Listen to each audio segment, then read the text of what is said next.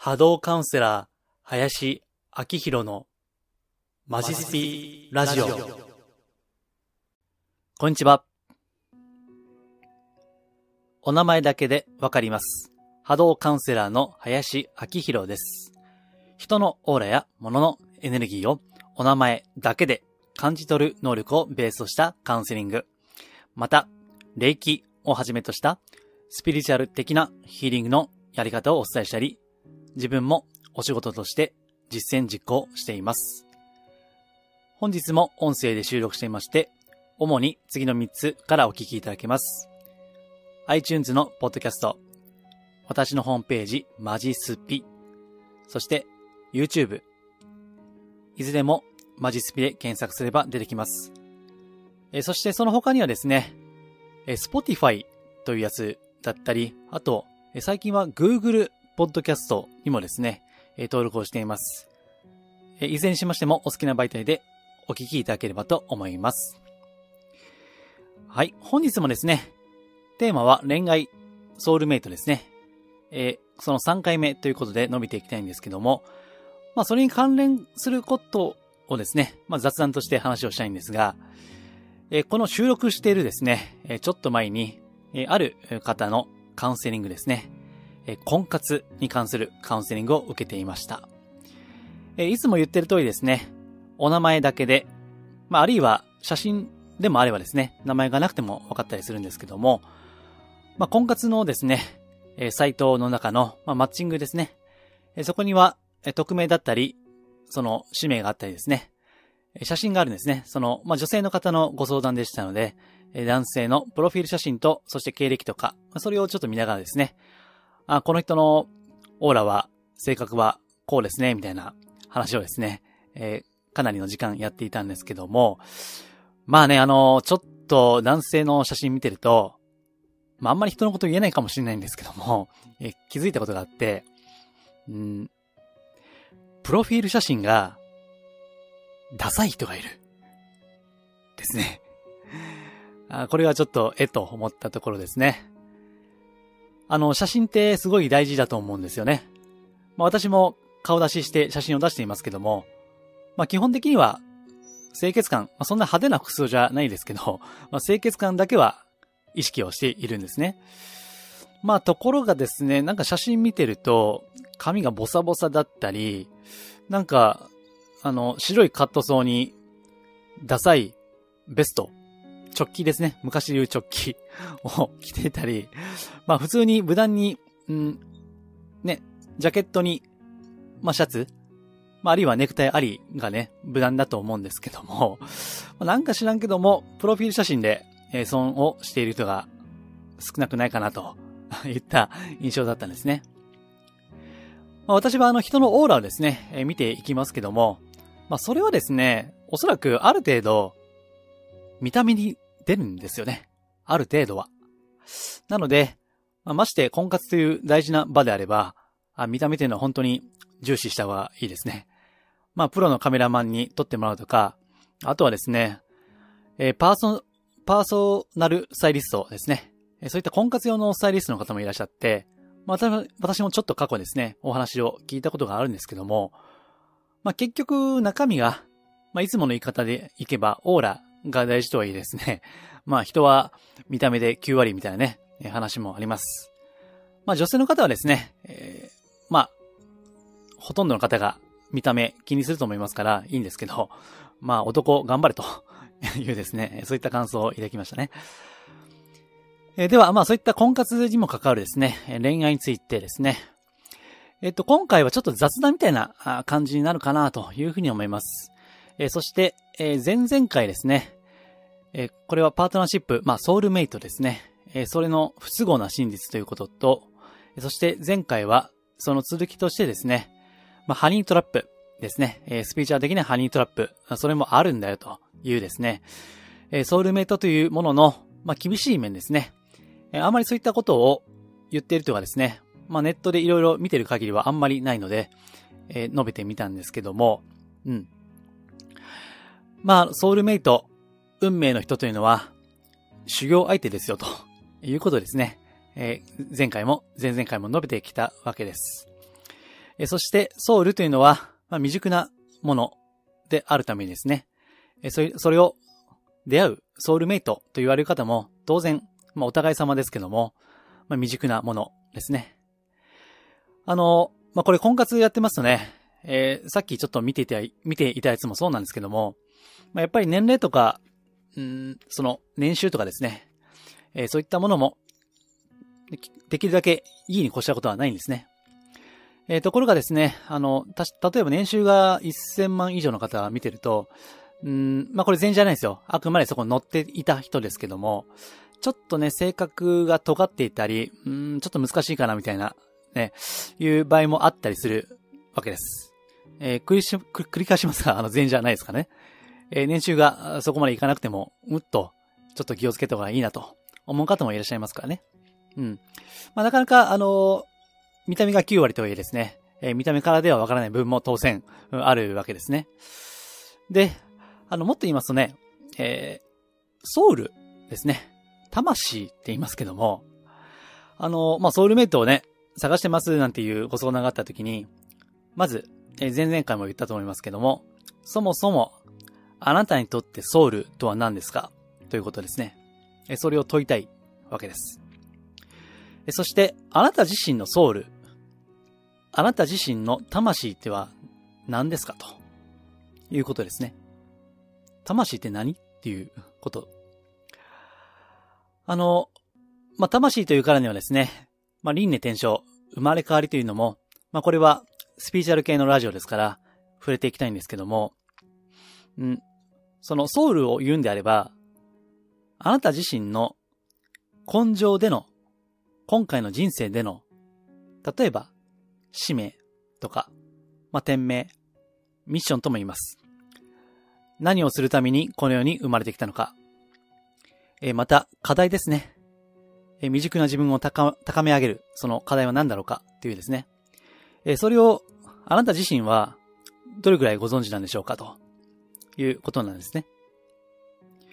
まあ、こういったことというのは、いつも、常に、自問自答していないとなかなかパッと答えは出ないはずなんですね。ですから、よく、仕事とか、そのライフワークですよね。えー、やりたいことを探しています。もっと言えば、私はやりたいことがわかりません。というね、そういったご相談も時々いただくわけなんですけども、まあ、それぐらいですね、うん、ちょっと古い表現かもしれませんが、自分探しということ。それはなかなか答えが出ないわけです。ですから、私たちは一体自分の魂、ソウルについてどれぐらい知っているのかということなんですね。で、まあ、これはこんなこと言っている私もそうですけども、わからないことが多いんですね。私自身での話でいけば、まさか自分がこういった、えー、スピリチュアル屋として仕事をしているなんて夢思わなかった。たわけです。まあ、たまたまこういう仕事をしてるんで、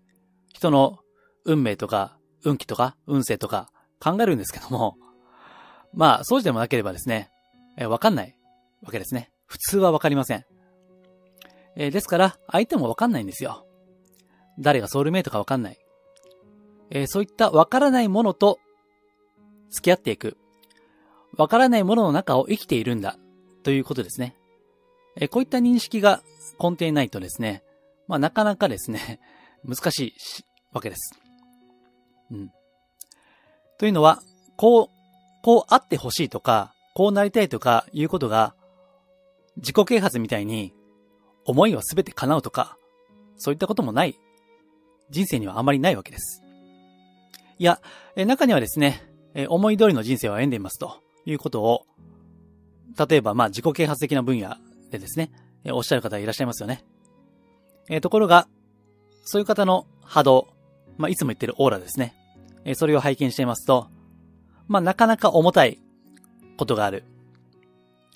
見た目的には、素敵なパートナーを手に入れ、理想の年収、いやもっとですね、それ以上の年収だったり、人望とか、評判とか、それを得ている。にもかかわらず、波動が重たいという場合も、もちろん全部じゃありませんけども、ある。えー、というのは、そこに無理があるからですね。例えばその根底に、まあね、今日ちょっと脱線していきますけども、こんな感じで。その根底に、自分には価値がない。だから、人よりも頑張らなければいけない。というような思いがあるとすれば、人よりもたくさん結果を出し、たくさん業績を残し、そうでもしなければ、自分は価値があると思われない。もっと言えば、自分には価値がない。という思いが根底にあるとすれば、いくら社会的に成功しても、その人の波動は重たいままなんですね。ですから、こういった恋愛とかパートナーシップもですね、実際に付き合ってみないとわからない部分があるわけです。まあ、さっきですね、ご相談を受けていただきは、あ、この人オーラいいですねとか、あ、この人真面目ですねとか、あ、この人優しいですねみたいなことは言ったんですけども、じゃあそれが合うかどうかというのは、やはり、うん、私は占い師じゃないんでね。うん。あの、初めから相性いいですねという断定はしないんですね。やっぱり会ってみて、付き合ってみないと、わからんと。ねえ、当たり前じゃないですか。そんなんね。うん。ただ、実際に出会うという、というのは、まあ、今後結ばれるとすれば、それは、もう、その方の運命ですよね。それこそソウルなんです。それがいいか悪いかどうかはわからないわけです。ですから、よくあの、まあ、いわゆるなんていうのかな、えー、スピリチュアル女子っていうのかな、えー、スピリチュアルトークをしてるときに、なんか、私たちってこれ、出会いって必然だよね、みたいな話をするんですね。盛り上がることがあるわけです。えー、あとも、ちょっとマニアックになると、あの、まあ、これ、ね、スピリチュアル好きな方はご存知だと思いますが、レムリアの以来だねとかね、えー、アトランティス時代の、その時のご縁だねみたいなね。まあこれわかりますよね。うん。あの、レムリア・アトランティス。えー、ご興味があれば検索してみてください。まあそういったね、なんか、出会いに感謝、出会いは必然なんてね、言うわけですよ。えー、そうであるならば、もしそういったスピリチュアルな価値観を共感できるんであれば、自分にとって不都合な、理不尽なことも、それすらも、必然であるというふうに受け止めるですね。え、それが、まあ、ちょっと厳しい側面はあるんですけども、マジなスピリチュアルですね。まあ、いつも言ってるマジスピです。え、そうでなければ、スピリチュアルごっこをしているのと同じです。え、運命の人を探して、さまよっているわけですね。どっかに運命の人いないかな？白馬の王子様いないかな？あ、みたいな感じでさまようわけですね。え、ところが、じゃあ、一歩進めて、運命の人は、一人なんだろうかというですね、え、そういった疑問もあるわけですね。え、あなた、あなたはどうですか？運命の人は、一人だけなんでしょうか？逆に言えば、その運命の人に出会えなければ、もうあとは終わりなんでしょうかね。うん。まあ、これね、あのー、面白い言葉が日本にはあるわけですね。袖振り合うも多少の縁。袖振り合うも多少の縁ですね。え、これはご存知だと思います。この多少っていう言葉がいいですね。え、多少はこれは他っていう字と生きるという字ですね。他と生きる。え、そしてまた多く生きるですね。多い少ないの多いに生きると書く場合もあるようです。えー、こういった、まあ、おそらくこれ仏教由来の言葉だと思いますけども、えー、こういった言葉が今でも残っている、そして普通に使うことがある。ということは、ほんまか嘘かわからんけども、昔の人は、それ振り合うような、そういった一時的な、一時の関係ですら、ご縁ですねって。あ、ゆかりですねって。縁もゆかりもというゆかりです。というふうに言っていたわけです。えー、こういった言葉をさらっとね、使えるのが私は日本人のすごいとこだなというふうに思います。袖振り合うも多少の縁ならば、ましてお付き合いをしたり結婚したりパートナーシップを結ぶ相手もものすごい縁ですよね。それこそソウルメイトです。ただし、袖振り合うも多少の縁ならば、もっと言えば、すべての人間が、ご縁のある方々がすべて、ある意味では、ソウルメイトなんですね。運命の人は決して一人ではないんです。他にもたくさんいらっしゃるわけです。ただ、例えばあなた自身のどういう思い方、考え方で生きるかによって、その、まあコースがあるわけですよね。いろんな。えー、運命は一本道だけではない。A コース、B コース、C コース、D コース、E コース。たくさんのルートが、そして分岐点があるわけですね。えー、もちろんですね、まあこれも考えれば当たり前のことですけども、えー、常に、えー、嬉しい、楽しい、幸せ、喜び、感謝ですね。えー、そういった気持ちが多い人であるほど、おそらく良き縁を引き寄せるっていうのは、まあそれはね、スピリチュアルじゃなくたってわかりますよね。うん。ですから、えー、積極的な考え方であるほどおそらくその分岐するコースはですね、その人のいわばミッション、まあ、天命とか使命とかに寄り添ったものになるわけです。えー、ところが、まあ残念ながらですね、えー、その逆になると、まあそれが悪い意味での分岐点になるわけですね。ですから出会う人たちも変わってくるわけです。ただ、いずれにしても言えるのは、その人の、その今の器に従って、その人にふさわしいですね。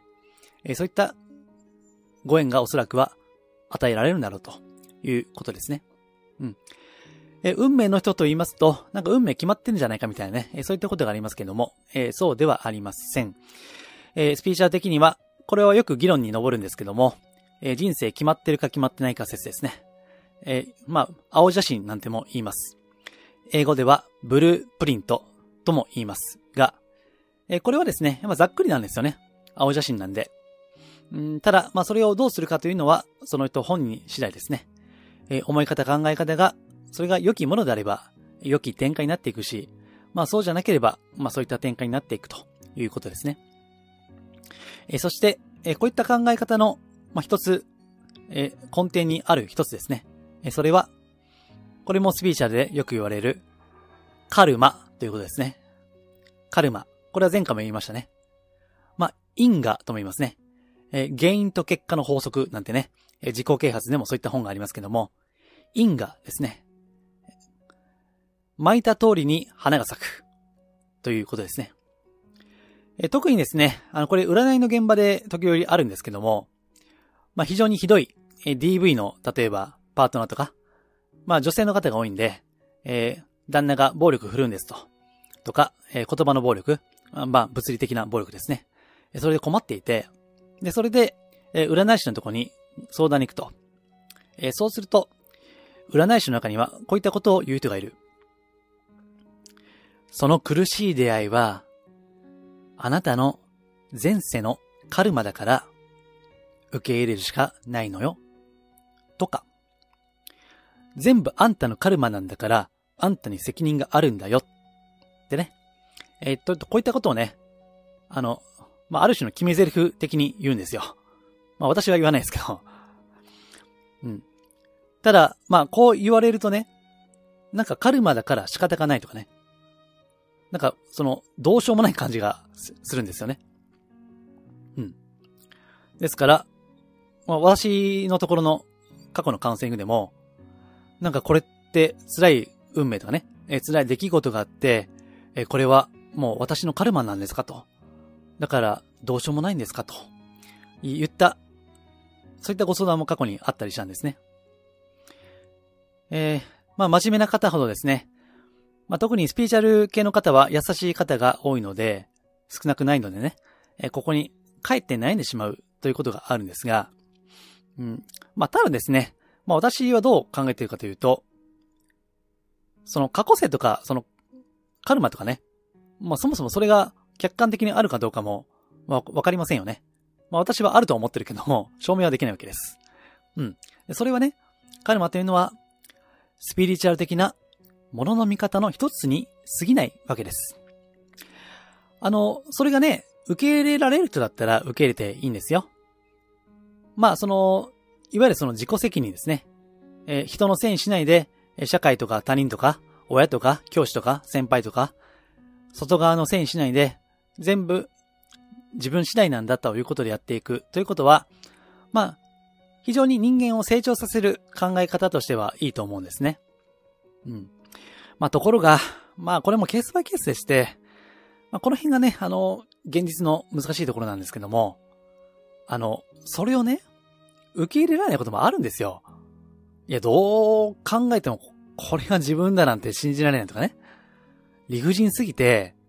そんな、カルマだって認めたら、なんかもうほんと辛いと言った方もいらっしゃるんですよ。うん。ですから、あの、そういった方にはね、あの別にこれ、考え方の一つに過ぎないんで、いいんですよ、別に。うん。まあ、とはいえ、その、辛い出来事、苦しい出来事は、それは目の前の現実としてあるわけですから、まあ、過去世とかカルマとか、あの、めんどくさいんでね。別に、どうでもいいんですよね、そういった時はね。採用できるんであれば、採用すればいいし、あ、なんか違うな、ということであれば別に、うん、採用する必要はない。ですから、え、スピリチュアル屋としてあるまじきことを言うんですけども、まあ、別に、いいんですよ、スピリチュアル。必要なければ必要なくていいじゃないですか。それよりも、ね、具体的に、現実的に、どうそれをね、まあ、苦しいことを解消できるかということを、リアルに考えていくというのが、まあ、筋ですよね、それが。私別に、あの、スピリチュアル的なことをやってますけど、まあ、あの、時折ね、そういったこと関係なしに、えー、現実的なことばっかりやってる場合もあるわけですね。うん。ですから、えー、もしかしたらあなたは、今後ですね、占いとか、そして、まあ、いわゆるスピリチュアル的なカウンセラーとか、ヒーラーとか、セラピストのとこ行くとですね、えー、それはあなたのカルマだみたいなね、まるでなんか、水戸黄門の印籠を、こう、示されるような感じで、カルマだってね、えー、言われることもあると思うんですけども、うん。えー、さっき言いましたね。運命というのは、わからないんですよ、なかなか。よっぽど優れた直感力のある人じゃないと、運命を、自分の運命を見通すことは難しい。まして、自分についてじゃあ、ね、ソウルである自分について、どれくらい知ってるんですかと言われれば、おそらく、私も含めて、自分のソウル、根性の課題、使命、ミッションはこれです。こういうことをします。そうやって堂々と、はっきりと、自信持って、言える人は少ないんです。え、ですから、別に、うん、カルマとか、過去世がどうこうとか、採用できないんだったらする必要はない。それよりも、そういうことは置いといて、まず、うん、現実的に目の前のことに取り組んでいくということですよね。もっと言いますとね、例えばさっきもちらっと言いましたけども、引き寄せ、引き寄せの法則なんてね、えー、言葉があります。えー、ところが、その法則というのはですね、人間では完全にはわからないと思います。えー、中には、それまですごい人生を呪って、悲しみ、苦しみ、恨みつらみに明け暮れていた人が、まあその法則通りに行けばですね、悪いことになるじゃないですか、人生の展開は。だってずっと、ね、人のせいにして恨みつらみ、苦しみ、悲しみ、嘆きで生きてるわけですからね。ところが、過去何件かあったのは、そういった方でも、ふとですね、あ、自分を改めようと。ふっと、すごい内省的になって、もう一回やり直そうみたいなことを思った瞬間に、なぜかすごい良いことが起きる、良い展開が生まれることがあるわけですね。うん。ですから、こういったのはね、人間でやっぱわからないんですよね。ずっとずっといいことをしていても、なかなか運に恵まれないとも言います。ね、これ経営者の方だったらね、えー、経営っていうのは運で決まるっていうことを一部の方は思っているはずです。えー、いくら頑張ってもダメな時はダメ。逆に、ちょっと努力しただけなのに、運があれば、それでうまくいくこともある。うん。これも同じく、引き寄せの法則なんてね、法則と言いますけども、やっぱりわからない。そこには未知の要素があるのかなというふうに思います。ですから単純にですね、これは私のカルマとか、運命だから仕方がないんだとかね、安易に割り切れない方がいいのかなというふうに思います。今日はですね、まあなんか、取り留めのない感じ、まあ雑談チックになりましたけども、まあ前回、前々回の補足として話をしてみました。一部でもご参考になれば幸いです。はい、こんな感じでですね、あんまりぶっ飛んでいないスピーチャルですね、それをお伝えすることを心掛けています。より一歩深い情報ですね、今毎週土曜日に発行している無料のメールマガジンでお伝えしています。ご興味があれば私のホームページマジスピからご登録いただければ幸いです。はい、では今回は以上です。ありがとうございます。リクエストやお問い合わせは、ホームページマジスピの中にあるお問い合わせフォームや、マジスピから無料で購読できるメールマガジンへのご返信でお受けしています。できる範囲でお答えしたいと思います。それではまたお耳にかかりましょう。